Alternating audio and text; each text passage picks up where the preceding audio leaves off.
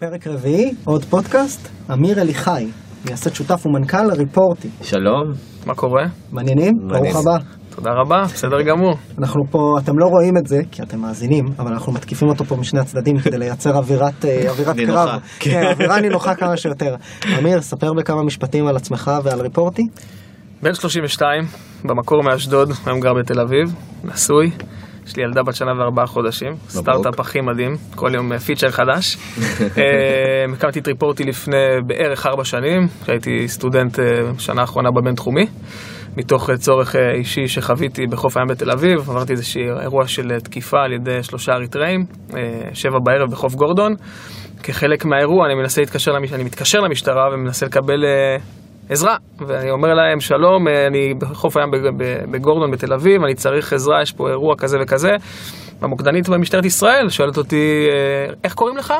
אה, מה המספר שלך? איפה אתה בדיוק נמצא? אני אומר לה, אני בחוף הים. איפה? אני אומר לה, אין פה רחובות, את יודעת, זה כאילו, חוף הים, אני צריך עזרה, צריך שתגיעו, תאר לי איך האנשים נראים, מה הם לובשים וכולי. אמרתי לעצמי, בדיעבד, כן, איך, איך יכול להיות שעדיין בעידן הנוכחי, שכולנו מסתובבים עם כל כך הרבה טכנולוגיות בידיים, אנחנו צריכים להעביר כל כך הרבה מידע לגופים האלה בשביל לקבל אה, עזרה, וכשאני מזמין פיצה או מתקשר לגט טקסי, הם יודעים בדיוק איפה אני נמצא ויודעים עליי הכל. אה, החלטתי לעשות מחקר שארך בערך שבעה חודשים. הבן אדם הראשון שהצטרף אליי, אה, אתה מכיר אותו טוב, פנחס בוכריס, ל- לש- לימים אה, מפקד 8200, מנכ"ל משרד, משרד הביטחון לשעבר, שהבת שלו למדה איתי בבינתחומי בתואר משפטי מנהל עסקים. אה, סיפרתי לו על הרעיון, אהב, התחלנו לה- להריץ את החברה. אה, בערך אחרי שלושה ארבעה חודשים אה, בנינו צוות של שותפים, אה, הראשונה שהצטרפה אליי היא ליטל אשם, שהתעסקה בשיווק אה, באותם, באותם זמנים, ולאחר מכן הצטרפו שני חבר'ה טכנולוגיים, אלכס דיזינגו ויוני יצון, אלכס הוא ה-CTO שלנו היום, יוני מוביל את ה full stack. אה, אלכס ויוני בעצם עבדו על מערכת מאוד מעניינת שמתעסקת ב indoor positioning, ובעצם עשינו merging של Indoor positioning, Indoor- מילה על מה זה?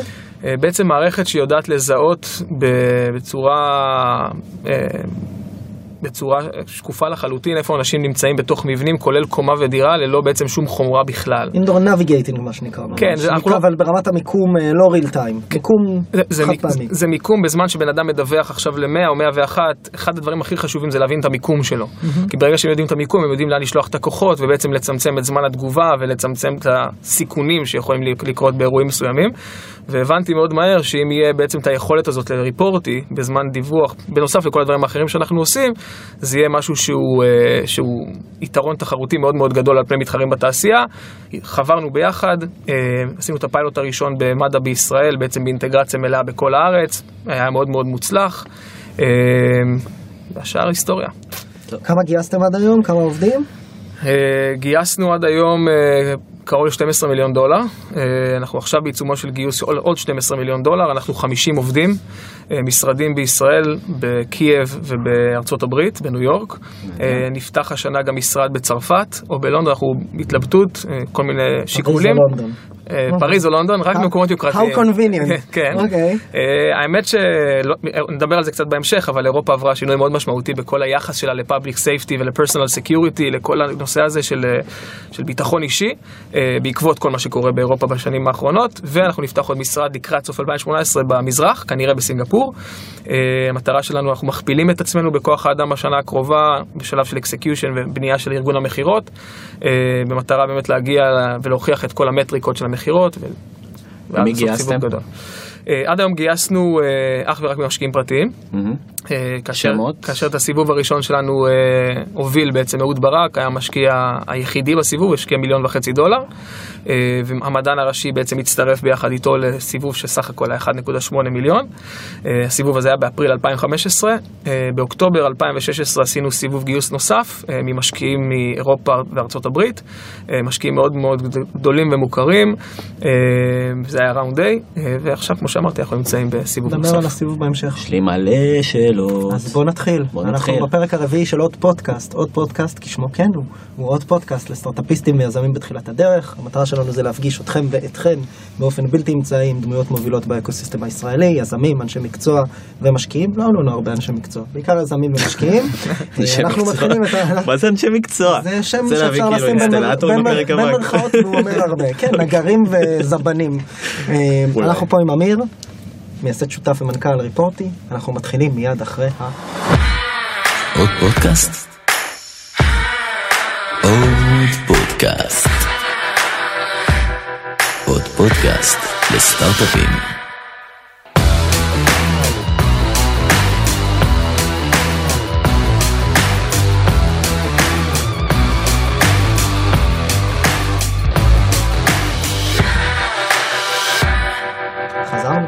טומי, תתחיל לשאול. טוב, וואו. קודם כל, אה, אני מאוד אהבתי את הפיץ' שהתחלת, זה פיץ' ממש טוב, אתה יכול, כאילו, אפשר להעיד על זה, לא? פיץ' טוב. שהוא יודע לעשות פיץ'? זה היה- יפה. אני בטוח שהוא מתרגש- יכולה אני לעשות. בטוח שהוא מתרגש על זה שנתנו את הפידבק תודה. רבה, זה- כן. מעריך את זה. זה מאוד. חשוב להצלח- להצלחת, אבל אה, באמת אה, אה, מה שבעצם מעניין אותי בפיץ' ש- שאמרת, זה שאתה קודם כל דיברת על חוויה אישית שהייתה לך, שהייתה חלק אינטגרלי מהקמת החברה, שזה מאוד יפה, כלומר זה משהו שאני חושב ש, אה, שיש לך חיבור אישי וזה אירוע שקרה לך, אבל אם נפרק את זה רגע לחלקים, כן. מעטים המקרים שבן אדם חווה חוויה כל כך קשה, אירוע, זה אירוע של אלימות או אירוע כזה או אחר, ובא ואומר לעצמו אני רוצה להקים סטארט-אפ. מהמם. איך? שאלה טובה. אה, זה לא דבר שקרה ב- מיד אחרי האירוע, הלכתי, ישבתי, פתחתי את המחברת והתחלתי לכתוב את הסקיצות של איך תיראה המערכת. זה, זה לא ככה, זה משהו שהבשיל אצלי לאורך זמן. אה, באותה תקופה אה, התעסקתי בפיתוח עסקי של חברה שהתעסקה בתחום של וידאו. הבנו שכל הנושא של וידאו וכולי הולך ונהיה יותר ויותר אה, חזק ויותר, אה, ויותר משמעותי בחיים שלנו. זה היה הרבה לפני שלפייסבוק היה את הפייסבוק live ולאינסטגרם היה, את- היה את, ה, את כל הסטוריז וכולי, אבל uh, הבנתי שהעולם הולך למקום הזה, והבנתי שבסופו של דבר אני מאמין שאתה נכנס לתחום, אוקיי? החוכמה זה להיכנס לתחום שאף אחד לא היה בו, שאף אחד לא מדבר עליו. כשאתה נכנס לתחום וכבר כל התעשייה מדברת עליו, כנראה שזה כמה חודשים מאוחר מדי. מה שיקשה עליך בגיוס כסף, מה שיקשה עליך ב-go to market, מה שיקשה עליך שמשקיע ישאל אותך רגע, אבל יש לך מתחרים בשוק? כן, יש לי עוד 400 מתחרים שמתעסקים ב-endpoint security למערכות כאלה וכאלה.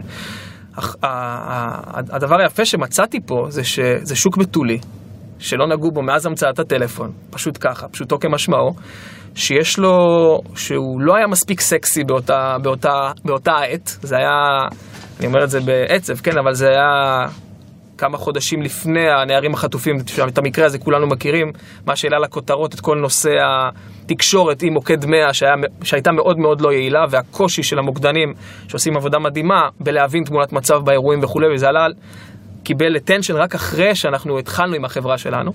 בעצם אז כל הסיפור הזה, הצורך אמיתי, מוצר שיכול להביא value ולא עוד אה, מערכת שנמצאת וקיימת היום בעשרות אלפי חברות מסביב לעולם, אה, וצורך שהאמנתי שבאמת נצטרך אותו בעתיד, ושוב, לא ידעתי לחזות מה יהיה בעתיד, אבל הציפייה הזאת התממשה, ואנחנו רואים מה קורה והעולם לא נהיה בטוח יותר. אז שלושת הדברים האלה ביחד בעצם גרמו לי לעזוב את כל הדברים שעשיתי אז ולהתמקד בדבר הזה, שלימים הוכיח את עצמו, והיום כולנו רואים מה קורה בעולם ומבינים שהדבר הזה הוא הכרחי. ואיפה בא לך המומנט הזה שאתה אומר, כמו שאמרת, אני הולך לעזוב את כל מה שאני עושה, בוא נקרא לזה יותר הוולידציה שלך עם עצמך ועם ה... עם השותפים, אני לא יודע אם היה לך כבר את השותפים, או שזה לא. היה כבר... אה, עדיין לא. עדיין לא. אז מאיפה בא לך המומנט הזה שאתה אומר, כן, אז אני... יש פה משהו שהוא יותר מרעיון ומיותר חוויה אישית שעברתי? אז, אני לא- אז הדבר הראשון שעשיתי, אני זוכר, יש לי את זה עדיין במחשב, המצגת הראשונה כתבתי אותה ביולי 2013. הייתי עדיין סטודנט בבינתחומי, ומה שמדהים לראות זה שהמצגת התממשה אחד לאחד למה שקיים היום, אוקיי? והיום אתה תקרא מאמרים של מוטורולה סולושנס ושל חברות גדולות, כולם מדברים על מה שאני כתבתי לפני ארבע שנים. אז הדבר הראשון שעשיתי זה להעלות, להעלות את הכל על כתב, בעצם להעביר את כל מה שיש לי בראש לאיזשהו מסמך כתוב של איך אני רואה את הדבר הזה קורה. התחלתי לצייר כל מיני סקיצות ולעשות כל מיני תרשימים של איך הדבר הזה עתיד להיראות, אה, ובסופו של דבר אה, הבאתי איזשהו חלום ל- ל- ל- לכדי מצגת, אוקיי? לקחתי את המצגת הזאת והתחלתי לקבוע פגישות עם אה, אנשים שעוסקים ב- ב- ב- ב- במלאכה יום-יום. קרי, אה, מי שמנהל את כל הטכנולוגיות במד"א בישראל, אנשים שעבדו במוטורולה, אנשים שעבדו במשטרת ישראל, זה בשלב הרעיון כדי להבין כן, שיש לכם- בשביל להבין שיש פה, שיש פה משהו אמיתי, ואתה מציג להם את זה, ואומרים לי, תשמע, זה מדהים, איך לא חשבו על זה? ואתה מקבל עוד פידבק כזה, ועוד פידבק כזה, ועוד פידבק כזה. בסוף יזם זה סיכון מול סיכוי. ברגע שאתה מבין שהסיכוי שלך גבוה מהסיכון שלך, אז אתה אומר, אוקיי, שווה לי לקחת את הצעד ולעשות את, ה, את, ה- את ההחלטה. ואני חושב שברגע ששמעתי הרבה כן, ולא לא, לא דיברתי עם משקיעים ולא דיברתי עם הצד הזה, דיברתי רק עם התעשייה, שאמרו לי, תקשיב, יש פה משהו, ואם תפתח אותו זה יהיה דבר גדול, אנחנו נרצה להשתמש בו, זה נתן לי את החותמת שכדאי ללכת ולעשות את הדבר הזה. דיברת, יש פה שני דברים שצריך לגעת בהם, כי הם מובילים גם להמשך הטיימליין בעצם של החברה. אחד, דיברת על זה שהבאתם שותפים בדרך, וגם הזכרת את פנחס בוכריס, שהוא כן. דמות, אה, דמות מוכרת. נכון. אז איך חותמים שותפים, co-founders ואנשים כמו פנחס בתחילת הדרך, זה אחד. ושתיים, באותו הקשר בדיוק, איך מגיעים לאותם לקוחות שדיברת עליהם פוטנציאלים, לאותם אנשים מהתעשייה, גם בתחילת הדרך. בקיצור, ברגע שיש לך כלום, חוץ ממצגת ורעיון, איך אתה יוצא החוצה ומגיע לאנשים? אה, שאלה, שאלה מצוינת. אז אני חושב שבסופו של דבר, אנשים זה הכל. בכלל, אם אתה תשאל אותי היום מה הדבר שיאפיין הכי את, ה, את, ה, את התרבות בחברה שלנו, זה קודם כל אנשים, וסוג האנשים שאנחנו מביאים ורותמים ל, ל, לחלום הזה שלנו שנקרא ריפורטי. אז אני, אני אתחיל מפנחס בוכי, שאליו הגעתי דרך הבת שלו, שלמדה איתי במסלול הבינתחומי, אה, ושסיפרתי לו אותם על, ה, על המקרה שחוויתי באופן אישי, הוא מאוד הזדהה ומאוד התחבר למה שאמרתי. אה, ופנחס באותם ימים היה בעצם, עדיין לא הייתה לו את הקרן שלו, היה אחרי התפקיד שהוא עשה בבז"ן, ובעצם גם נכנס לתחום האזרחי, נקרא לזה ככה. אה, וגם הוא, כמוני, הבין את הפוטנציאל, והצעתי לו פשוט באקוויטי מסוים להצטרף כאדוויזורי בורד לתוך, ה, לתוך הפרויקט הזה, ושוב, ראה את הפוטנציאל, ראה את השוק, הבין את ההזדמנות שקיימת כאן, והחליט להצטרף. אה, ושוב, אני חושב שזה קודם כל נע מ... או הוא נע מהמקום של החיבור האישי אליי. והחיבור שלי אליו, כי זה קודם כל אנשים, אני יכול לתת גם הרבה מאוד אנשים בתעשייה שאני לא מתחבר אליהם, אה, אז זה קודם כל אנשים. וברגע שיש לך... נעבור שם שם. כן, כן, כן, ברור. לא, יש לי פה את הרשימה שלי. וברגע שיש לך את החיבור האישי הזה, אז לבנות על זה כבר את המערכת, ה... את המערכת היחסים העסקית הרבה יותר פשוט. אותו דבר היה לי עם ליטל, אה, שפנתה אליי דרך פלטפורמה של אה, חיפוש עבודה שהייתה לי לאותם ימים, שנקרא, שנקראה סקאי ג'ובס, דבר מאוד מעניין. שאתה הקמת. שאני הקמתי, שזה counter כזה שסופר לאחור אה, שבוע כל פעם, ויש שם עד... חמש חברות שיכולות להציג את המשרות שלהם בדבר הזה, נקרא Sky Jobs, ויש לך זמן, counter שסופר לאחור, כל שבוע הדבר הזה מתחלף. אוקיי? עד היום קיים? אה, לא, אוקיי. לא קיים, אני עושה רק דבר אחד היום שזה Reporty.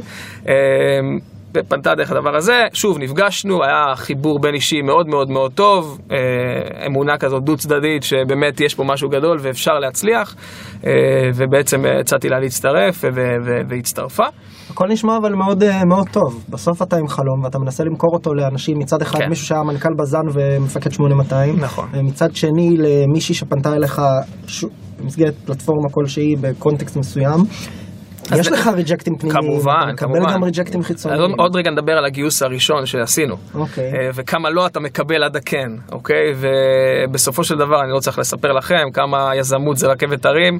יום אחד אתה בטוח שיש לך 20 מיליון דולר בבנק, כי כולם אומרים לך, כן, זה מדהים, זה מדהים, ושולחים לך מייל אחר כך, כן, אבל. אה, לא צריך לספר לך את זה, אה, ונדבר על זה אם תרצו בכיף. אז כמובן שאני מספר רק על האנשים שהצטרפו, אבל היו גם אנשים בדרך מדהימים שפגשתי, ואני אמרתי, אני אלך ואביא את הביטחוניסטים, את הטייסים, את המטכ"ליסטים, אני אביא את האנשים שיכולים להוביל תהליכים וכולי, ואז אתה בא ואומר להם, אומרים לך, טוב, מעולה, מדהים, כמה אתה יכול לשלם לי?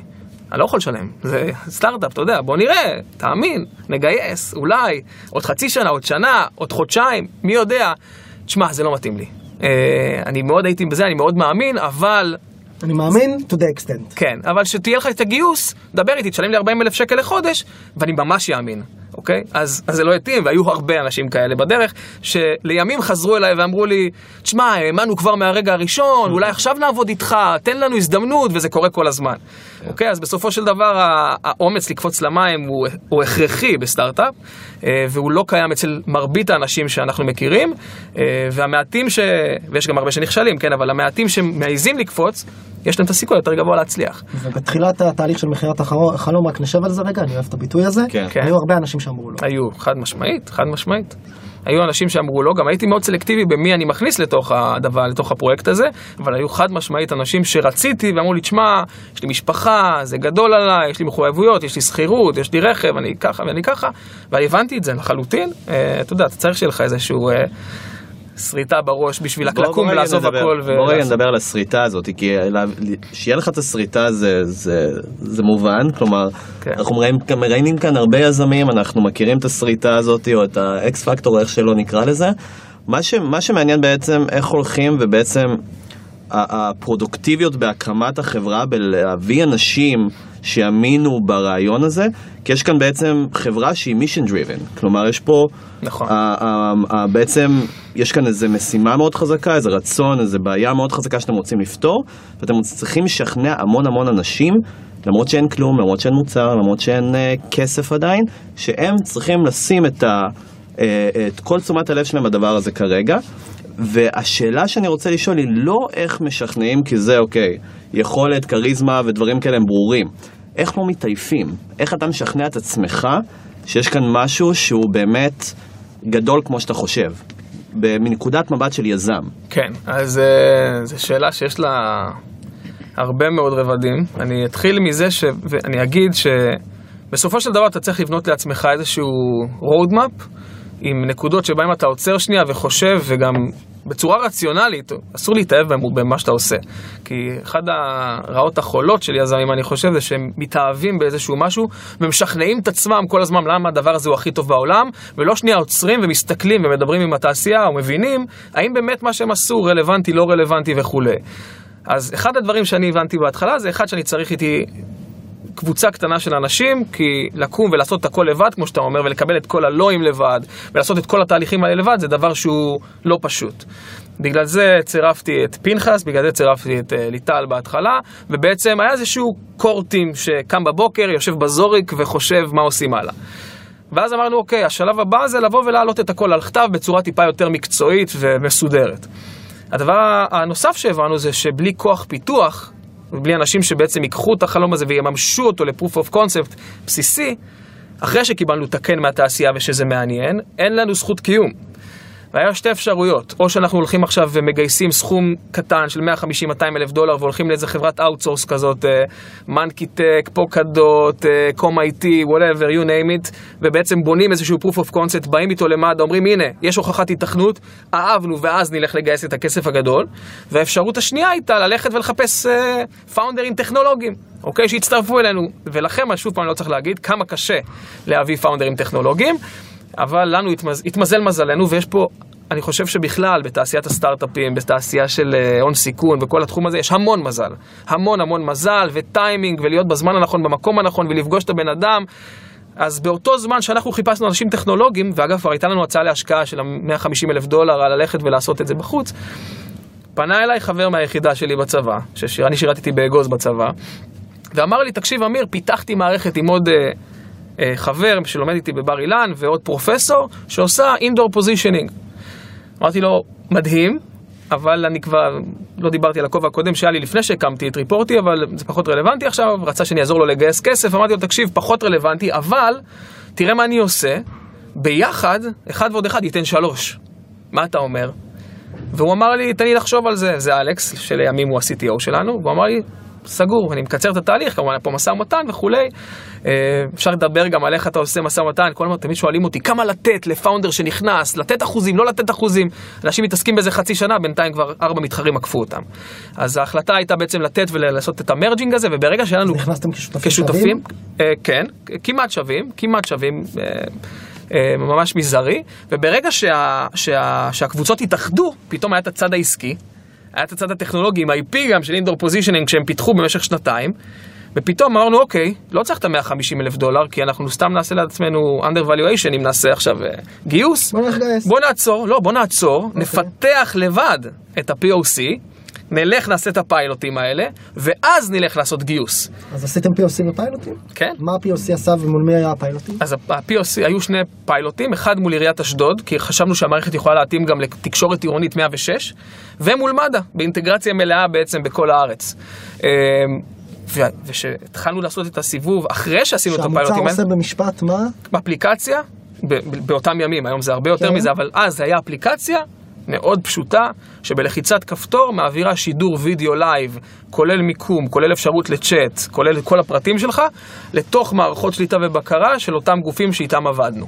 מד"א ומוקד 106 של אה, עיריית של אשדוד. אז רגע, יש, יש כאן בעצם, אתם מוכרים לאנשים שהם לא קונבנציונליים. כלומר, זה לא שאני מגיע ואני יודע, לקוחות שלי הם תאגידים, או אנשים שהם טכנולוגיים, tech savvy, יודעים איך העולם פועל, פחות או יותר.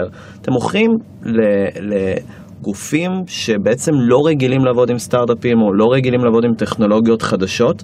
איך אתם משנים את הפרספקטיבה הזאתי, ובעצם גם לוקחים פידבקים ש- ש- שהם טובים להמשכיות ולעיצוב המוצר, וגם מוצאים מי הנקודות הנכונות לעבוד איתם ולהתממשק איתם, באותם עיריות, באותם כן. ארגונים שהם ממשלתיים, בוא נגיד. אה, נכון. אז אה, קודם כל, בכל אה, תחום אני חושב שיש יתרונות וחסרונות. החיסרון אצלנו זה שה-time to market הוא יותר ארוך, אבל ברגע שאתה בפנים, אז קודם כל יש המון כסף בתעשייה הזאת, ולהרבה מאוד זמן, מאוד קשה להחליף אותך. בנוסף לזה אני אגיד שדיברנו על... כי אינטגרציה היא לא סימלס, כי מכרזים, זה גם מכרזים, אין אינטגרציה כמעט, כי זה בעיקר, אה, המערכת שלנו היא כולה, on cloud, בענן, וההתקנות הן מאוד מאוד פשוטות. נדבר על זה עוד מעט, אבל כל הנושא של, אתה מכשיר אנשים לעבוד בתצורה מסוימת, אתה לא תשנה להם את מתודולוגיות העבודה אה, כל שני וחמישי. בגלל זה חוזים יש פה overhead שהוא לא באינטגרציה הטכנולוגית, אלא באינטגרציה האנושית. כמובן. ואני מניח גם, אתה לא אומר את זה, אבל אני אגיד, גם יש פה איזה ביט cultural-י כנראה.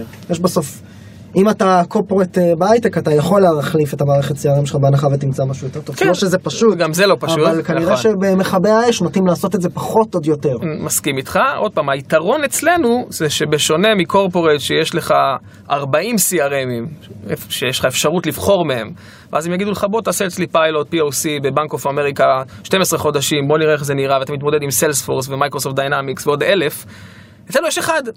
כאילו, ואם אם אוהבים אותך והצורך הוא... מה זה אחד? אתם. אנחנו, ואם, כאילו, יש עוד מעטים, אבל uh, אנחנו by far מגדירים את הקטגוריה הזאת של, של תקשורת חירום לאומית מבוססת IP, ואם תרצו נדבר על זה בהמשך, אז אתה בא, וברגע שיש עניין, ויש עניין בכל מקום שאנחנו מגיעים, כי שוב, יש היום את הצורך והוא ברור, אוקיי? ונדבר עוד מעט מה, מה ה-added value המרכזי שאנחנו מביאים לאותם גופים. אז בסופו של דבר, אז כן, ייקח לנו קצת זמן לעשות את ההתקנה, אבל ברגע שאנחנו בפנים, אנחנו בפנים להרבה מאוד זמן. מה זה פיילוט מוצלח? אני מגיע, לפ... אני רוצה פיילוט ואז גיוס, אז מה זה פיילוט מוצלח? אז השאלה מה אתה מודד בפיילוט. בסוף אתה צריך להגדיר מהם ה-success criteria שלך, וצריך לה- להבין מה מניע את אותם אנשים, ובתוך ארגון כזה יש רמות שונות של אנשים. יש לך את ראש העיר, שלו חשוב להביא משהו שהוא touchable, שאפשר לגעת בו לאזרחים ולהגיד לו, גיא, אני ראש עיריית תל אביב, תראה מה הבאתי לך, היה פה פיגוע, אני מביא לך את המערכת הכי טובה בעולם לתקשורת חירום. עיריית תל אביב משיקה. כי אני רוצה שתבחר בי שוב בפעם הבאה. אוקיי. זה behind the scene. הייתם Reporty אוקיי? או הייתם white label של מד"א? היינו רק ריפורטי כל הזמן ותמיד נישאר, אוקיי. רק ריפורטי. בקטע העולם הוא שטוח ואתה עובר בין מקומות, וכמו שאתה פותח אובר בכל מקום בעולם, תפתח ריפורטי ותהיה בכל מקום ותיתן לך עזרה. אז זה תמיד ריפורטי. אז ראש העיר זה מה שמעניין אותו. את האנשים הטכנולוגיים, האנשים שיושבים על המוקד, שנמדדים ב-time to dispatch, זמן קבלת החלטה. אוקיי, היום כשאתה עושה שיחת 911 או 100, יש סט שאלות ששואלים אותך בשביל להבין האם לשלוח כוחות כן או לא. איך קוראים לך, איפה אתה נמצא, מה סוג האירוע וזה. היום הזמן הזה הוא בערך שלוש דקות, עד שמקבלים החלטה. ריפורטי חוסכת את הזמן הזה ב-60%. היינו צריכים להוכיח את זה. איך עשינו? תחייג 100 מאותו אירוע, תמדוד זמן של שיחה? תח... תמדוד תוך כמה זמן שיגרת את הכוחות. ופתאום אתה רואה פה שלוש דקות, ואיתנו דקה ועשרים. משמעותי מאוד. עכשיו, זה לא רק זה, יש לך גם שיחות סרק. שיחת סרק היום במשטרת ישראל זה בין 25 ל-35 אחוז מהשיחות. בערך 15 מיליון שיחות בשנה, 25 אחוז שיחות סרק. זה אומר שלחתי פוזיטיב. כוחות, כן, שלחתי כוחות, ו... אה, לא רלוונטי. או שלחתי כוחות והיה יותר רלוונטי להגיב למקום אחר. רגע, סרק. אנשים- positive. לא, ש- בסדר, אבל זה אנשים שהם עושים תרמית למשטרה או דיווח שהוא... גם וגם. גם וגם. זאת אומרת, גם תרמיות וגם וגם תרמיות אנשים וגם- שאומרים היה פה משהו והוא לא מספיק רציני. שזה אתה יכול להמיר לכסף. חד משמעית, בסדר. חד משמעית. אני עכשיו יש לנו עסקה מאוד גדולה במדינה בדרום אמריקה, מאוד מאוד גדולה. אה, מדברים על 40 אלף שיחות חירום ביום. אחוז שיחות הסרק, 85 אחוז. תחשוב רק רגע על 40, 85 אחוז, תעשה את המספרים, תבין כאן, זה 30 ומשהו אלף שיחות ביום. שעושים, ביום שעושים להם dispatching, שולחים כוחות, סתם. תחשוב כמה בזבוז כספי משלם המיסים וכמה סיכון חיי אדם. איך אתם פותרים את זה? אז אנחנו היום... הרי אני יכול להתקשר בלי ריפורטים אתה לא יכול. אז זהו, אז אה, לא דיברנו על כל אוקיי. הטכנולוגיות שלנו. אה, השקנו לפני שנה, אה, זה היה בד- בבדיקות וזה כבר יוצא עכשיו לשוק, טכנולוגיה שנקראת VLR. טכנולוגיה מאוד מאוד מאוד חדשנית ומאוד מעניינת, לא נפרט איך אנחנו בדיוק עושים את זה, אבל היום אנחנו יודעים להשתלט על כל שיחה רגילה. ולהפוך אותה לשיחת ריפורטי, בלי אפליקציה על הטלפון. אז אתה יודע מי הבן אדם, ומה הכל, שיחות שלו, הכל. ומה דיווח. אנחנו, אתה מחייג היום 100 או 101 או 102, ללא צורך באפליקציה על הטלפון, אנחנו נדע להפעיל את המצלמה, את המיקום, לתת לך את כל ה-facilities שאנחנו נותנים ב- עם אפליקציה, רק בלי אפליקציה. מזל שיש אה, מפקד 8200 בצוות. אני רוצה רגע לס- לסכם, לסכם בקצרה את מה שאתה אמרת לגבי ממשלות, כי זה מאוד מעניין. אתה בעצם אומר שיש יש הרבה יתרונות, קודם כל, לעבוד עם, עם ממשלה, מבחינת ה-value, מבחינת ה- כן. שלך בתור סטארט-אפ, וגם אתה אומר משהו מאוד מעניין, שכל בעצם בן אדם בתוך הארגון הזה, יש משהו אחר שמניע מניע חד אותו. משמעית. אתה צריך להבין איזה מנוע בעצם. מניע, אם זה ראש עיר או אם זה מישהו אחר, אם צריך אה, להראות בכסף כמה הם מבזבזים. אה, שמשתמשים בטכנולוגיות מיושנות, זה, זה, זה בעצם מה שאתם מראים בתור אה, חברה. אה, רצית להוסיף על זה משהו? לא, אני אומר, אתה צודק במאה אחוז, אני חושב אגב שבכל עסק, גם כשאתה בא למכור אה, מוצר סייבר ל Bank of America, האינטרסים של ה-CIO או CEO או CTO, או לא משנה, כל בן אדם, יש לו אג'נדה אחרת ויש לו אינטרס אחר בהטמעה של, או אי הטמעה של מערכת כזאת, אוקיי? הבחור הטכנולוגי יגיד, כן, מצד אחד זה טוב, מצד שני זה הרבה עבודה עכשיו, מה אני צריך? זה סיכון שאני לוקח על עצמי ואני בסוף חותם על הטכנולוגיה. המנכ"ל מחויב ל board, ואם עכשיו תהיה פריצת סייבר ויגנבו 100 מיליון דולר מחשבונות הבנק, הוא הראשון שיערפו לו את הראש. אז בסוף צריך להבין שאתה מדבר בארגון, בכלל, בכל מכירה, מי הבן אדם שאתה הולך למכור לו, ומה מניע אותו או לא מניע אותו לעשות את השיתוף פעולה איתך. אז אני דווקא רוצה לדבר איתך רגע על לקוחות שנייה, כי זה משהו שהוא מאוד מעניין רגע, בגופים לפני שממש... הלקוחות. אני רוצה שנייה שנגיע לגיוס. אהבתי כי את האסרטיביות. אנחנו יכול התעכבנו להמשיך? התעכבנו אהבתי. שנייה על הביזנס. אהבתי, כן. תודה, שמת אותי במקום שני, עשיתם שתי פיילוטים, היה מוצלח, הראיתם להם שאתם חוסכים את השיחות ב-60 אחוז, כן. אחוז, זמן שיחות, כן, ומקצרים אה, או מקטינים דיווחים false, false positive. נכון. אחלה. באתם והלכתם לגייס, כן. יפה. עכשיו, תכף נשאל שאלות אינטימיות על אהוד ברק, אל תדאג. אין שום בעיה. אוקיי. בכיף, בכיף. אמ, ככה, פיל בחדר. הוא יושב פה, השקעה זה דבר, אני אקרא לזה ככה, אני אנסה ל... ל- השקעה זה אומנות, לגייס כסף זה אומנות, אני לא צריך לספר את זה שוב פעם לאנשים שמאזינים פה, אולי כן, אבל זה אומנות בפני עצמה, אתה צריך הרבה אורך רוח, הרבה אופטימיות, אמא שלי אומרת, אתה תמיד לובש את המשקפיים הוורודים. אתה יודע, אתה צריך את זה, אתה צריך לשים את המשקפיים הוורודים, וגם כשאומרים לך לא, אתה אומר כן, אבל זה ככה וככה וככה, ואני מאמין שאני אמצא, אחרת הסיכוי שלך להצליח הוא קטן מאוד, קטן מאוד, ומעטים היזמים שהם סיריאל אנטרפנורס, שעשו המון גיוסים, שכל מיני סיפורים כאלה ששומעים, באתי, תוך עשר דקות גייסתי 2 מיליון דולר, זה לא קורה. זה קורה מעט מאוד אנשים ובקטגוריות מאוד מסוימות. אז אנחנו עשינו את הפיילוט, היה מאוד מוצלח, היה לנו את המטריקות הראשוניות, היה לנו איזשהו proof of concept, יכלנו להראות מוצר, ואמרנו אוקיי, כמה כסף צריך, בנינו P&L מאוד מסודר, מיליון וחצי דולר, מה השווי, נלך לפי 6 מיליון דולר. והתחלנו להיפגש עם אה, משקיעים. הכרתי הרבה מאוד משקיעים, אני עדיין אה, התעסקתי בזה גם לפני, כמו שאמרתי, והתחלנו להיפגש. ושמענו המון מדהים אבל, מדהים אבל, בעיקר האבלים באו על התעשייה שלנו, אוקיי? ממציאים קטגוריה, הם לא יודעים איך להתייחס לזה. אחד, אנחנו ממציאים קטגוריה, ואנחנו חווים את זה עד היום, כן? אנחנו ממציאים קטגוריה חדשה לחלוטין, שהיום יש לה יותר attention, כי העולם הולך ונהיה פחות בטוח, וכל מה שקוראים דאעש ועניינים, אז מבינים את הסוגיות האלה, אבל עד בסוף שקרן, או שקרן זה יותר רלוונטי ממשקיע פרטי, שקרן באה ורוצה להשקיע כסף בחברה, אז קודם כל היא אוהבת ללכת לקונפרנס זון שלה. וקרנות רואות אלף חברות בשנה, משקיעות בין שלוש לחמש, הן בסוף אומרות לעצמם, אני אלך ואשקיע בדבר שאני מבינה אותו הכי טוב. ואם אני צריכה להשקיע במשהו שהוא...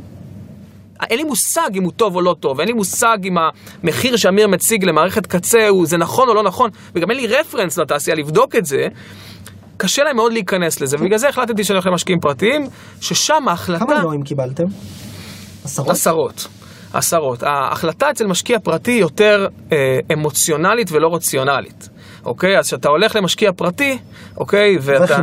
ויש לך חיבור אישי טוב, הוא מאמין בך, כי ב seed או pre-seed, קודם כל ישקיעו בך בתור בן אדם, אוקיי? ובאמונה שלהם שאתה תוכל לעשות execution, לפחות עד המיילסטון הבא, כמו שהם רואים אותו. אם לא יותר, כן. כן, זה, זה, זה, זאת המטרה המרכזית שהייתה, וזה דבר שהבנו יחסית מהר. אוקיי, את הגיוס עשינו תוך uh, שבעה חודשים מהרגע שהחלטנו לגייס, שזה בסדר גמור, אבל קיבלנו הרבה מאוד לא. Uh, עד יום אחד אה, שמעתי אה, ראיון עם אהוד ברק ברדיו, סיפור אמיתי לחלוטין, שהוא אה, אה, נכנס לכל התחום של אה, Safe Cities. איזו עסקה שהוא עשה באיזשהו מקום, אה, ובאותו זמן היה לי שותף נוסף בחברה אחרת שהייתה לי, שאמרתי, לא דיברתי על זה לפני, הייתה לי חברה שנקראת Sky Project Investments, הבאתי שותף בשם ישחר ארז, שחבר אליי כשותף לדבר הזה, בחור יוצא סיירת מטכ"ל, מבריק. אמרתי לו, ישחר, בוא נביא את הטלפון של אהוד ברק ונדבר איתו, פשוט ככה זה היה. חצי שנה, חצי שנה, ניסינו לתפוס אותו. כל אנחנו מתקשרים אליו, הוא אומר, אמיר, אני בסין, אמיר, אני בניו יורק, אמיר, אני פה, אני שם. טוב, יום אחד אני נוסע לפגישה בלוג'יק אצל עמוס מלכה, לשעבר ראש אמ"ן, אתם מכירים אותו. אה, יושב אצלו בפגישה, אה, שיוצא, לפני שאני נכנס לפגישה, אה, שחר מתקשר אליי, אהוד התקשר אליי, רוצה שנבוא עכשיו לחצי שעה. אמרתי לו, תקשיב, כאילו, מה, אני לא, אני לא יכול, אני נכנס עכשיו לפגישה, תעשה את הפגישה בלעדיי, יהיה מה שיהיה. נכנס לפגישה, יצא, אמר לי, תקשיב, לא מעניין אותו. אמרתי לו, מה זאת אומרת לא מעניין אותו? אין דבר כזה. חזרנו הביתה, ישבנו אצלי בסלון, גרתי אז, ב... אני גר עדיין בתל אביב, גרתי בשדרות סמץ, פתחתי את הטלפון, שלחתי לו אס.אם.אס. שלום אהוד, מעניינים, מדבר אמיר אליחי, מנכ"ל ריפורט, יש לי את האס.אם.אס הזה עדיין להראות. אה, שותף של פנחס בוכריס, פנחס היה מנכ"ל משרד הביטחון, שאהוד היה שר הביטחון, אז הם הכירו טוב. אשמח להיפגש איתך, להציג לך את החברה. אחרי שכבר הציגו לו, והוא אמר לו. והוא אמר לו. זה היה שלישי בערב. נסעתי, הלכתי לארוחת ערב, אני מספר לכם אחד לאחד מה שהיה. הלכתי לארוחת ערב, אה, בדרך בארוחת ערב, הוא מתקשר אליי. אני, מסתכל, אני רואה את אהוד ברק בצג. עונה לטלפון, מה העניינים? מה קורה? אני אומר, בסדר גמור, מה אתם זה? מה אתם עושים? מה אתם מגייס? כמה? כזה? אמרתי לו את המספרים, אמר לי, מעניין, חוזר אליך. זה היה שלישי בערב. רביעי בחמש בבוקר, חמש בבוקר. חמש בבוקר אני אקבל ממנו הודעת אס.אם.אס, בודק אפשרות להיפגש ביום שישי. אוקיי, מעניין. הולך לפגישות, נכנס לפגישות, תמיד כשאני בפגישה, אני עם הטלפון כלפי, עם המסך כלפי השולחן, על שקט. מסיים, מסתכל על הטלפון, שלוש שיחות שלא נהנו. מאהוד ברק. מה קורה פה? וזה מתקשר. יוצאים למבצע? אה, כן, לגמרי, פקודת אה, פקודת קרב. ביפר בשביל... לגמרי, טוב, אה, הוא אומר לי, תגיע אליי עכשיו, למשרד, כאילו, לבית. נוספת אשחר בדרך, מגיעים, יושבים בפגישה, בפגישה, ת- ת- תציג את עצמך, אני מתחיל את הסיפור הרגיל, תמיד אני אומר את הסטטוס שלי בנישואים, כי אני חושב שזה מביא value, אתה- מאורס, נשוי, פלוס אחד, כן, זה טוב. אז מה זה היה? אה, מאורס, אוקיי. מאורס, זה מראה על רצינות, אתה יודע, זה חשוב. וזה, אתה לא מאורס, תגיד שאתה מאורס. כן, תגיד, זה חשוב. אני לא, לא זה- מראה על יציבות, זה מראה על יציבות. אה, אתה יודע, גם יש לך סיכונים, אתה לא יכול, אתה לא מסכן רק את עצמך, יש עוד אנשים בתמונה, זה חשוב, זה טיפ אתה חשוב. יותר. טיפש מהרגיל. כן, לגמרי. נראה לי מאורס עוד יותר רציני מנשוי אפילו, אתה יודע. כן, אז אה. בקיצור, אני יושב, והוא אומר לי בסוף הפגישה, אה, אמיר, כמה אתה מגייס? מיליון וחצי, מה השווי? שש? הוא אומר לי, סגור. אה, וככה, ושלושה חודשים אחרי קיבלנו את הכסף, בשווי שביקשת. השווי שביקשתי. מדברים תמיד על זה, בוא נדבר על זה שנייה ואז נתקדם שנייה. לגבי גיוס וולואציה, כשאני מדבר תמיד עם קרנות, ואני שומע- שומעים לא מעט וגם אנג'לים, מדברים על זה שאין משמעות לוולואציה בסיד. יש בסוף, אם אתה, אהוד ברק נגיד, הוא באמת, הוא לא נראה לי אנג'ל סדרתי מה שנקרא, הוא לא משקיע לא. באופן רפ- רפטטיבי בחברות. נכון. אבל אנג'לים אחרים, כמו גיגי לוי לצורך העניין, או קרנות מהמוכרות, יש להם מודל, הם נותנים איקס כסף בעבור וואי אחוזים, נכון. וזה קובע את הוולואציה, נכון? לא נכון? נכון מאוד, אני חושב... חכם בדיעבד לקבוע את הוולואציה? אני חושב שבסופו של דבר, קודם כל יש, זה נכון, יש benchmarking בשוק, אתה לא ממציא פה שום דבר, במיוחד ב seed, שאתה, שוב, אם אתה לא איזשהו יזם סדרתי שיכול לגייס 5 מיליון דולר לפי 50 ב seed, אז כנראה שזה איפשהו, אתה תיתן בסביבות 25 אחוז, 30 אחוז, משהו כזה, על הסכום שתגייס. מה הסכום, בתעשייה. מה הסכום שתגייס? זה תלוי בתוכניות שלך. הדבר היחיד שצפוי בסטארט-אפ זה כמה תבזבז. זה הדבר היחיד שאתה יכול לצפות. אוקיי? אז אתה מתכנן תוכנית, אני תכננתי תוכנית ל-18 חודשים, וידעתי שאני רוצה להגיע אז ל-15-20 עובדים, ידעתי שאני צריך מיליון וחצי דולר, זה היה ברזל. על זה לא יכלתי להת, להתגמש, כי זה מה שרציתי, זו הייתה התוכנית שלי לשנה הקרובה, ל-18 חודשים הקרובים. עכשיו השאלה, כמה אתה נותן? הגיוני היה נראה לנו לתת 25 אחוז, ושוב, שוולואציה זה משהו שהוא מאוד מאוד סובייקטיבי. שאהוד ברק השקיע בחברה, הוא ידע שאת התחום הזה הוא מכיר, הוא ידע שהוא יכול לקחת אותו למיילסטון לפחות אחד קדימה או שתיים קדימה, מה- מהיכולות שלו וההיכרויות שלו. לעומת קרנות שלא נמנה את שמם עכשיו, שישבתי אצלם ואמרו לי, תקשיב, כאילו, אתה חי בסרט, מה 6 מיליון דולר? אה, ולמה הם אמרו את זה? כי אין להם שום יכולת לעזור לך ולהביא value לתוך העסק הזה. אז הם אומרים, אם אני כבר משקיע במיליון וחצי דולר, אני רוצה ש-50% מהחברה, כי זה סיכון סיכוי, אוקיי? אז אין לנו ערך להביא לך לשולחן, וזה מאוד מסוכן, אנחנו מאמינים שזה יכול לקרות, אבל תביא לנו 50% מהחברה, כי זה סיכון מאוד גבוה בשבילנו. לעומת אהוד ברק, ששוב, זה סובייקטיבי, הוא הבין את התחום, מבין את התעשייה, מבין את ה landscape, אוקיי? והשקעה בשבילו בשווי כזה הייתה הגיונית, כי הוא מבין לאן הדבר הזה יכול לגדול. אין לך חששות שדווקא קליבר כזה יהיה דומיננטי מדי? בחברה שאתה צריך בסופו של דבר להוביל? שוב, זה, יודע, זה חששות שאין אין מה לדון בהם, כי באותה עת שגייסנו את הכסף, זה היה הדבר הכי טוב ש- שיכל לקרות לחברה. כי אין בן אדם שמזוהה יותר עם ביטחון, עם ביטחון אישי, עם ביטחון לאומי, יותר מאהוד ברק, אוקיי? אין מישהו שיכל לתרום יותר לחברה ממנו, בסדר? אז אם הוא, הוא לא רק שם במצגת, הוא גם המשקיע שלך, וגם מאמין בך, זה הרבה יותר חזק מכל דבר אחר, באותה עת. איך אני מתנהלת מערכת היחסים איתו היום? המשקיע הכי טוב שיכלתי לבקש, בי פאר. הוא מקשיב, הוא מבין כמובן, ב, אתה יודע, בר- ברמות מאוד מאוד מאוד היי לבל כל מה שקורה בכל העולם, ויש לו הבנה מאוד מאוד אה, אנליטית ושיפוטית לדברים שאנחנו עושים, ולגמרי אנחנו רואים בצורה שהיא aligned את ה-go to market שלנו ולאן החברה הולכת. אה, הוא מאוד מאוד מעורב ברמה שאנחנו מדברים כל יום, פעם, פעמיים ביום, הוא... מאמין במ- במוצר, מאמין בחזון, מאמין בצוות, אני חושב שזה גם מה שגרם לו לקבל את ההחלטה, ופשוט אה, פשוט יוצא מן הכלל. מתקדם, מגייסים, לקוחות, ומה הלאה? לגמרי. מה השלב כמה אנחנו? הבא? 45 דקות, אני עדיין לא התחלנו. 35, דקות, אבל הזמן עובר לאט. כשסוגרים. שנהנים, כן. האמת שהייתה לי שאלה על לקוחות. בבקשה. זה בסדר, גיא? אני כן, אני ללכת? מרשה לך לשאול. תודה רבה. אז, אז, אז עוד, אני רוצה טיפה להקשות כאן, כי זה באמת אה, משהו שאני נתקלתי בו הרבה פעמים עם פרויקטים ממשלתיים, או, או חברות סטארט-אפ שעובדות עם גופים ממשלתיים, אה, מבלי להגיד כמובן עליכם, אבל באמת חברות שאני נתקלתי בהן הרבה פעמים, אה, אתה רואה שמוצרים שמגיעים מעיריות, או מוצרים שמגיעים מכל מיני גורמים ממשלתיים, הרבה פעמים מתפשרים על רמת המוצר שלהם ללקוחות הקצה. אה, גם בידיעה שיש להם מטריה שזה הממשלה, הם מקבלים את הכסף מהממשלה, הם מקבלים סוג של אה, משהו מסובסד יותר, אה, וגם ביטחון. לפעמים זה כן, לא בהכרח, אבל כן יכול אה, אה, בסופו של דבר אה, לעשות כל מיני התפשרויות במוצר עצמו. אנחנו רואים את זה ב... נזכיר פרויקטים כמו אה, טלופן, כמו פרויקטים אחרים שהעירייה אה, מקדמת. איך אתם בעצם יוצרים את האמון הזה, וזה מאוד חשוב המילה הזאת, trust, של ה...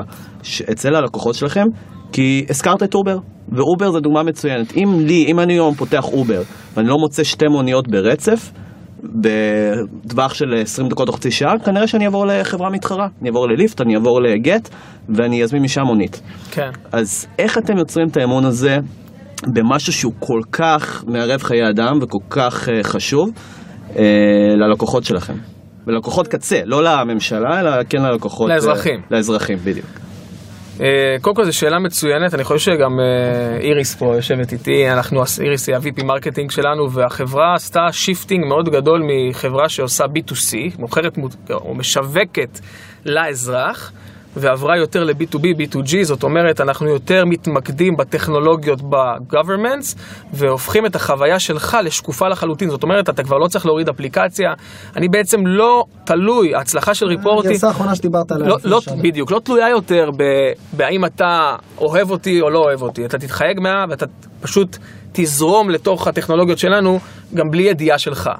אז החינוך שוק שהיה לנו, וניסינו הרי עם אפליקציה בהתחלה, דיברנו על זה, הגענו לאיזה רבע מיליון הורדות פחות או יותר, היה מאוד מאוד קשה. מהמון סיבות, ואני יכול למנות אותם פה, אנחנו היינו בטוחים שכולם יורידו ולכולם יהיה את זה בטלפון, וזה היה נראה לנו goes without saying, שמי לא ירצה דבר כזה שיכול להציל לו את החיים, אבל, אבל? שאני אשאל את גיא, כמה פעמים דיווחת ל-100 בשנה האחרונה? אפס, אפס. ל-101? אפס, ל-102? אפס. אז אני אשאל אותך עכשיו, האם תוריד את ריפורטי בשביל לדווח ל-100? אין לי ריפורטים בטלפון. אין לך ריפורטים בטלפון, ו-. ו- לא, וזה בדיוק ה- הדבר שאפרופו להיות מכור לחלום שלך, שדיברנו עליו קצת בהתחלה, היינו בטוחים שזה יתפשט כמו אש בשדה קוצים, וזה לא קרה, ומהר מאוד כסטארט-אפ הבנו שצריך להביא פתרונות אחרים, כי זה לא שימוש יומיומי. כי זה לא שימוש יומיומי, מה? ויותר מזה, יותר מזה, גם אם אתה מבין שזה יעזור לך וכולי, קיבלנו שאנשים בפסיכולוגיה שלהם פחות רוצים להזדהות עם משהו שיכול לנבא להם רעות, אוקיי? Mm. ואני מעדיף שיהיה לי דברים על הטלפון שהם, אה, אתה יודע, משרתים אותי, utilities כאלה, אבל לא משהו שאם וכאשר אני אצטרך, ואם אני אצטרך אז אני אזכור להשתמש, הרי אני לא משתמש בזה שימוש יומיומי, ו... והבנו יחסית... היום אתם סימלס. היום אנחנו מה- לא קשורים בעצם לאפליקציה, לא קשורים, לא, לא קשורים לאזרח בכלל. בוא נדבר על הגרסה הזו, כמה שאפשר. אין שום בעיה. מה- אה, מה הטכנולוגיה שאתם משתמשים בה? כל- מה אתם עושים? זהו, קודם כל חשוב לי להגיד רגע מה זה, מה אנחנו עושים. אנחנו היום, ריפורטי המפתחת אקו סיסטם מלא של מערכת תקשורת חירום לאומית. end to end, אוקיי? וזה אחד הח- החוזקות שלנו. אנחנו היום באים למדינה ונותנים לה את הכל, מהאזרח, התשתית וכל המערכות שליטה ובקרה, מה בסדר? זה התשתית? התשתית היא סלולרית. לא, התשתית זה תשתית IP ש- שפרסנו בכל העולם. אנחנו הראשונים היום בעולם שמעבירים תקשורת חירום ב-IP. IP, תקרא בוואטסאפ את השורות הקטנות או בסקייפ או בווייבר, יגידו לך, חירום, אנא נתק, תתקשר רגיל. אצלנו הכל יעבור, או הרוב יעבור ב-IP, אוקיי? ובנינו תשתית שהיא כזאת reliable, אוקיי? שמאפשרת לעמוד ב-SLA, באיכות ש- שירות, שתקבל בשיחת 911 רק ב-IP. ויש לזה המון המון איכויות, לדוגמה, אתה היום ב tube בלונדון, ברכבת התחתית, אז מה זה תמסורת שלכם? ממש? זה... או שזה פרוטוקול? זה, זה פרוטוקולים, זה, זה, זה, זה תשתיות וירטואליות שפרסנו בחוות מסוימות ברחבי העולם, זה fallback ים בין חוות ש, ש, שפרסנו ב, ב, ב, ב, בכל מיני מתודולוגיות, איזה rule engine כזה, שאיך אתה מעביר שיחה, באיזה מתודולוגיות וכולי. אה, ובעצם היום אנחנו מעין, אתה יכול לדמיין את זה מעין IP גריד, מעין רשת IP כזאת שפרוסה בכל העולם, שג, שממשלות יכולות להתחבר אליה בצורה מאוד פשוטה. ולקבל, אנחנו קוראים לזה rich data package, לקבל מידע עשיר מהאזרחים שלהם. עכשיו, מה זה מהאזרחים? אנחנו כבר לא, פחות משווקים את האפליקציה. היום יש לנו SDKs, יש לנו את ה-VLR, שזה הטכנולוגיה של חייג ו-conversion לכל, אה, לכל שיחה, אבל ריפורטי הופכת להיות gateway של מידע עשיר מכל... מכשיר שהוא connected, אוקיי? זאת אומרת, אנחנו ב vision שלנו רואים שצמידים של Fitbit יתחברו ל Reporty. שעון של אה, אפל, אוקיי, ידווח דרך Reporty. שנייה, אבל עשית פה קפיצה לוגית. היום מה שיש זה שכשאני. מרים טלפון בסלולר על הרשת של ה-3G, כן, אתה יודע, בהנחה ואני גם מחובר לאינטרנט, לאסוף ממני rich data על... כן. כאילו, מה שנקרא הצמדה של כל הזהויות לתת שלי עוד והמיקום-. והמיקום שלי ולפתוח מילים מצלמה. וכולי שזה. פעולות שאנחנו מכירים מעולם המודיעין כן. שאת זה אתה עושה דרך מה? דרך הרשת הסלולרית? דרך הרשת שלך? איך זה קורה? לא, אז אתה מחייג היום... אנחנו מדברים פה על נכון, שני אז- פסים, אז על אתה הפס של מחייג- האינטרנט ועל הפס של אז אתה הסלולר. מחייג היום 100, 101, 911, whatever, לא משנה איפה אתה נמצא. אנחנו מתקינים טכנולוגיות שלנו במרכזיות הארגוניות שיושבות ברשויות ומזהים את כל השיחות שנכנסות, ועל ידי זיהוי המספר שנכנס, אנחנו יודעים לעשות אקטיבציה, אוקיי? של רשת ה-IP. אצלך במכשיר, אוקיי? ש- שתיתן דרך פקודה, השרתים שלך. דרך השרתים שלי להעביר ב-IP את למה המידע. שהמכשיר שלי ייתן לך הרשאה לרשת IP זרה שאני מכיר? זה אחד מהפטנטים שלנו, וכמובן שהכל נעשה בצורה ליגלית, ואנחנו לא עושים, הרי אנחנו עובדים ממשלות. אנחנו לא יכולים לעשות שום דבר שהוא לא חוקי, מי צריך לתאם את זה מול הממשלה, מול רשת הטלקום, מול כולם ביחד? גם וגם. סלקום צריכה לתת לך לא, הרשאה לדבר אין? לנו שום קשר לטלקומס. אתה עובר ישירות מול אני המכשיר. עובד מולך, מול האזרח ומול ה entity שלה אני מוכר את השירות. אין פה, סליחה שאני מתעכב על זה, אני גם בא מהעולם הזה, ושנינו קצת מבינים כנראה על מה אנחנו מדברים, אין פה איזשהו ניצול של backdoor בדבר הזה, זה. הכל לג'יט. הכל לג'יט. אני- זאת אומרת, זה משהו שהיום עם הטכנולוגיה המתאימה, גם תומי ואני יכולים לכאורה לפתח מהבית. חד משמעית, אם תרצה אני. אדגים לכם את זה גם בעוד... אז אה, רגע נלך אוקיי. רגע מהשיחת גיק לרגע כיוונים. רק רציתי, כן. רק רציתי, אני חושב שעכשיו גם יותר ברור מה. הם עושים. אבל אני, אני כן רוצה לשאול שאלה לגבי זה, כי זה pivot מאוד בוגר. כלומר, ההבנה הזאת היא של אני לא, הלקוחות קצה שלי לא הולכים להשתמש באפליקציות, ואני דווקא אהיה על ה data sourcing, כאילו על ה- על ה-top of the funnel, וגם מבחינה עסקית, זה pivot שהוא... צריך הרבה ניסיון והרבה עצות בשביל להגיע אליו. איזה תהליכים אתם עברתם בתור צוות, אוקיי. בשביל באמת להגיע להבנה הזאתי? אז בוא אני אגיד כזה דבר, המודל העסקי שלנו מושתת על, על זה שתמיד לאזרחים הכל יהיה חינם, בסדר? אנחנו לא, לא משנה אם זה אפליקציה VLR או SDK, תמיד זה חינם לאזרחים. אם Waze תתחבר אליי, לדוגמה, לה זה תמיד יהיה חינם. אנחנו מוכרים את המערכות שליטה ובקרה, את היכולת להציג את המידע. סאס? כן, בדיוק. כשאתה תלך היום למד"א או ל-911 כזה או אחר בארצות הברית, המערכות שלהם נראות מתקופת האבן. מסך שחור עם כתב לבן, אם לא מסך כחול עם כתב צהוב, ככה הם עובדים היום. הם אמרו לנו, מדהים שיש לך את כל. מדהים שיש לך את כל היכולות האלה במכשיר קצה, אבל לי אין יכולת להציג וידאו. אין לי יכולת לעשות צ'אט, אין לי יכולת להציג user profile, אין לי את זה. ובגלל זה המודל העסקי שלנו מושתת על המכירה של המערכות לממשלות, אוקיי? אז הפיבוט הזה, הוא, הוא, זה לא בדיוק פיבוט עסקי, כי תמיד על האזרח הכל היה חינמי, רק חיפשנו עוד ועוד פתרונות בשביל לייתר את, או לייעל את החוויה של האזרח. אבל כן מאפשר לכם לעשות scale בצורה הרבה יותר... חד. משמעית. אז איך הגעתם לזה? פשוט, ספציפית הרעיון... פידבקים את- ללקוחות, כן, משקיעים. כן, אני אתן לכם דוגמה, ישבתי, הייתי בפגישה עם אהוד ברק, עם ראש עיריית ניו יורק. אה, שלושתנו יושבים בחדר ומציגים את המערכת, ו... ומאוד, יש התלהבות מאוד מאוד גדולה. השאלה הראשונה, אחרי שאנחנו מסיימים את ה pitch, זה מדהים, אבל איך אני גורם לעשרה מיליון אנשים בניו יורק להוריד אפליקציה? ואיך, כאילו, איך עושים את זה? זה יקר נורא, ולמה שהם יורידו אפליקציה לדווח? אה, באותו זמן עוד אין את הרעיון. אין את הרעיון, ואנחנו חושבים וחושבים וחושבים. באחד הימים אני נמצא בקנדה, בטורונטו בפגישות. ה-CTO שלי, מת- אלכס, מתקשר אליי ואומר לי, תשמע, אתה זוכר שדיברנו פעם על איזשהו רעיון? למה שלא נעשה את זה? ואנחנו כזה שנינו, וואו, כאילו, זה זה. זה. זה מה שחיפשנו, ולפני זה אז עשינו SDKs וכאלה, אמרנו וואו זה בדיוק זה, ועצרנו את כל הצד של ה end user, עבודות שעשינו באותו זמן, ועשינו shifting מאוד מאוד מהיר לטכנולוגיה הזאת שסיימנו אותה בשנה של פיתוח פחות או יותר, ו- וזה, וזה זה הסטנדרט היום, ומאז כל התקנה שלנו, כל השיחות הן שיחות שלנו. זה ענק, אוקיי? זה פטנטים שלנו כמובן בכל העולם, זה טכנולוגיה מדהימה שמייתרת את הצורך בהורדת אפליקציה. שבעצם מה שאתה עושה זה בא לאותו גוף משטרתי או מכבי אש ואומר אני שם לכם מערכת סאסית שאתה גם משלם עליה retainer נכון. חודשי בזה, נכון. לצד ה mainframe הרגיל שלך, וכל שיחה שהיא real call על ה-3G או על הרשת הסלולרית, אני עושה לה enrich data דרך השרתים שלי ומביא לך את כל המידע real time. אתה, כן? אתה שואל פה... ניתחתי את זה נכון? אה, אתה, אתה אומר כאן נקודה מאוד uh, מעניינת, כי כשהתחלנו, אז. באנו ואמרו לנו, וואו, מדהים, אבל כבר יש לנו מערכות, בואו תהיו layer נוסף של מידע על המערכות שלנו. מה שגרם לאינטגרציות ארוכות ומסובכות, מערכות legacy שלא אתה יודע, לא נגעו בהם עשרות שנים. לאט לאט מה שקרה באבולוציה של החברה, ששוב, אנחנו מדברים על שנתיים וחצי מההשקעה הראשונה, זה מאוד מאוד מהר, זה ש Reporty הופכת להיות prime. ה prime solution. אנחנו מזיזים את המוטורולות של העולם, אוקיי? ונכנסים כ prime call taking solution.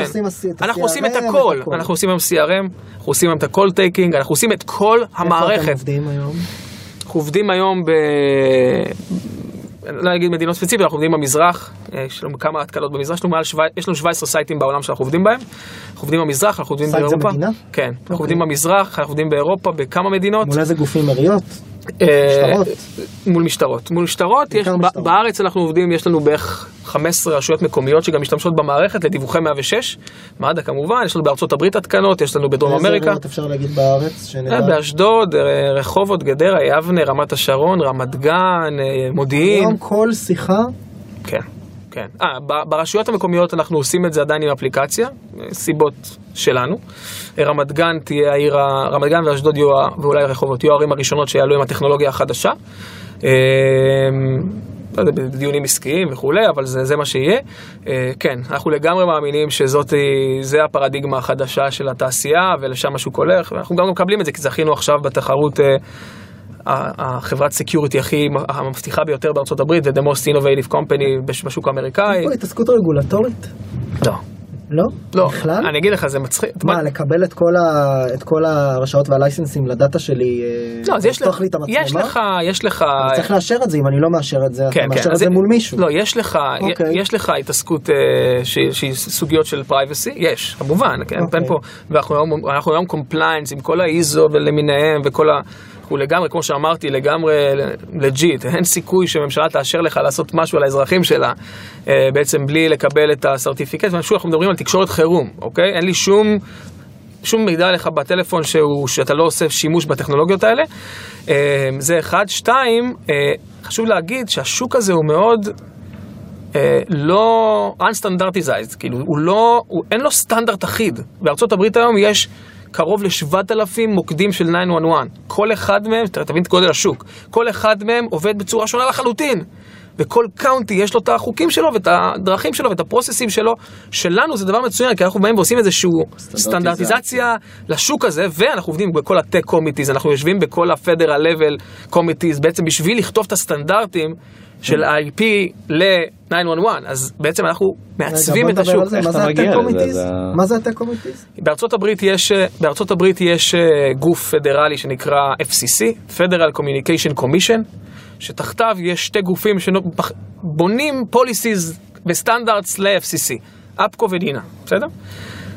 NENA זה גוף גדול יותר, הם בעצם יושבים, זה, מגיעים כל מומחי התעשייה, אה, מוטורולה, איירבאס, אה, לוקהיד מרטין, כל ה, מי שמתעסק ב-911 industry, שזה שוק ענק, אוקיי? ופשוט יושבים ומדברים על ה, איך העתיד ייראה. וכסטארט-אפ ישראלי חצוף, אוקיי? אנחנו יושבים בכל ה tech committees האלה, בנינו גם advisory board מאוד? חזק. איך? אה, לא, אני מניח שאם אני רוצה לשבת שם לא ייתנו לי סיט. אה, לא, זה לא נכון, אתה יכול, אוקיי. אתה יכול. מה, זה כמו. דיונים בכנסת? זה פתוח? זה פתוח, זה פתוח, אתה צריך לעשות, אתה צריך להיות חלק מהארגון הזה, אתה צריך לשלם איזשהו פי כזה שנתי, להצטרף לארגון. השוק הזה הוא מאוד, אה, מצד אחד אמרתי, הוא לא, אין לו סטנדרט אחיד, מצד שני, יש לו כמה כנסים מאוד ספציפיים שכולם מגיעים אליהם בכל שנה, אוקיי? אחד באירופה, אחד בארצות הברית, או שתיים בארצות הברית, ואתה עושה אפליקיישן לארגונים האלה, ואם יש לך גם אדג' שאתה מביא טכנולוגי, אתה יכול להיות חבר בהם, ו- וככה זה קורה. זו אסטרטגיה מכירתית ומרקטיאלית פה בעצם. לגמרי. כי יש כאן בעצם מוקדי, קודם כל מוקדי כוח, אבל יותר מזה, סוג של זירוז עם הרבה ממשלות שאתם עובדים איתם, שאתה אומר, אני מקדים תרופה למכה, אני בעצם לא הולך לחכות לאיזה סטנדרטיזציה, או שמישהו אחר ינצל את האפשרות שיש פה איזה ואקום מבחינת החוקים והרגולציה, אלא אני הולך לעצב את זה. ואני אדאג גם שהעיצוב יהיה בהתאם למערכות שאנחנו בעצם חד משמעית. אה, נותנים ל- לממשלות, ללקוחות, למי חד שלא משמעית. יהיה. זה בעולם הביטחון. והלקוח הראשון. שלנו בארצות הברית אה, הוא לשעבר נשיא נינה, אוקיי? אמרתי, יש את שזה נינה. ולידציה משמעותית. והוא בחר אותנו ובדק אותנו ואישר, ויש לנו סרט מדהים איתו שגם זה קיים ביוטיוב, אפשר לשתף אותו אם תרצו. אה, והוא אומר, תקשיבו, זו החברה הראשונה שאני רואה בעולם שמביאה multiple functions of 911, ככה זה ציטוט, אוקיי? ואני בטוח שזה הולך להיות העתיד, אוקיי? וצריך להבין, זה, לנו נראה שווידאו זה דבר מאוד, אה, זה קומודיטי, נכון? זה ברור, כולם עושים וידאו. אבל להביא וידאו היום למערכת שהייתה מנותקת מהאינטרנט במשך, אף פעם, כאילו בחיים לא הייתה מחוברת לאינטרנט, זה לא דבר של מה בכך. וחששות, ו-cyber security, ו... ו... ו... ברור. כל הדבר הזה זה ה-IP שלנו. אוקיי, מעולה. יש לנו עוד... אה, אין לנו... תשמע, אני- קודם כל זה מדהים אותי שאנחנו קיבלנו איזה המלצות אה, לקצר את הפרקים, כי הפרקים באמת אה, דור, שמעת? ארוכים, ואתה יודע, אני- אנחנו כאן באולפן מדברים, לא שמים לב בכלל למחשב, פתאום אתה רואה שאתה ב-50 דקות, אז קודם כל מקווה שהמאזינים נשארו, אני- אין לי ספק שהם נשארו, כי היה פה- הייתה פה שיחה סופר מעניינת, לפחות מ- מהנקודת מבט שלנו, ומילות סיכום, בוא נגיד. לא, אני חושב שצריך צריך, אה, ל- ל- לאגור את האומץ וכן לה- להעיז ולעשות. אה, הכי קל זה לא לעשות. אה, ו- ואם אתה עושה את הדברים בצורה נכונה, בצורה מושכלת, עם שיקול דעת, עם בדיקות, ושימזערו את הסיכונים שלך, רק דברים טובים יכולים לצאת מזה, ואני בטוח שתשמעו עוד הרבה מאוד על אה, ריפורטי, ואגב, אנחנו עושים איזושהי הסבה לקרביין ב- בקרוב, אבל תשמעו עוד הרבה על החברה שלנו, ו...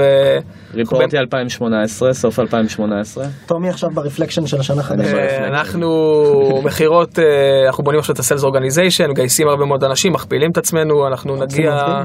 כן, אנחנו מגייסים עכשיו, אנחנו גדלים מ-50 ל-120 איש בערך, שזה הרבה, זה כבר חצי קורפורט, אתה יודע, זה פתאום אה, התעסקות אחרת, אה, מאוד מרגש, ואנחנו צופים שנה, כמו שאימא שלי אומרת, אה, שם את המשקפיים הוורודים רגע, מאוד מאוד מוצלחת, ואני בטוח שככה היא תהיה. אמיר, תודה לך על הזמן. תודה רבה. תודה לכם. תודה.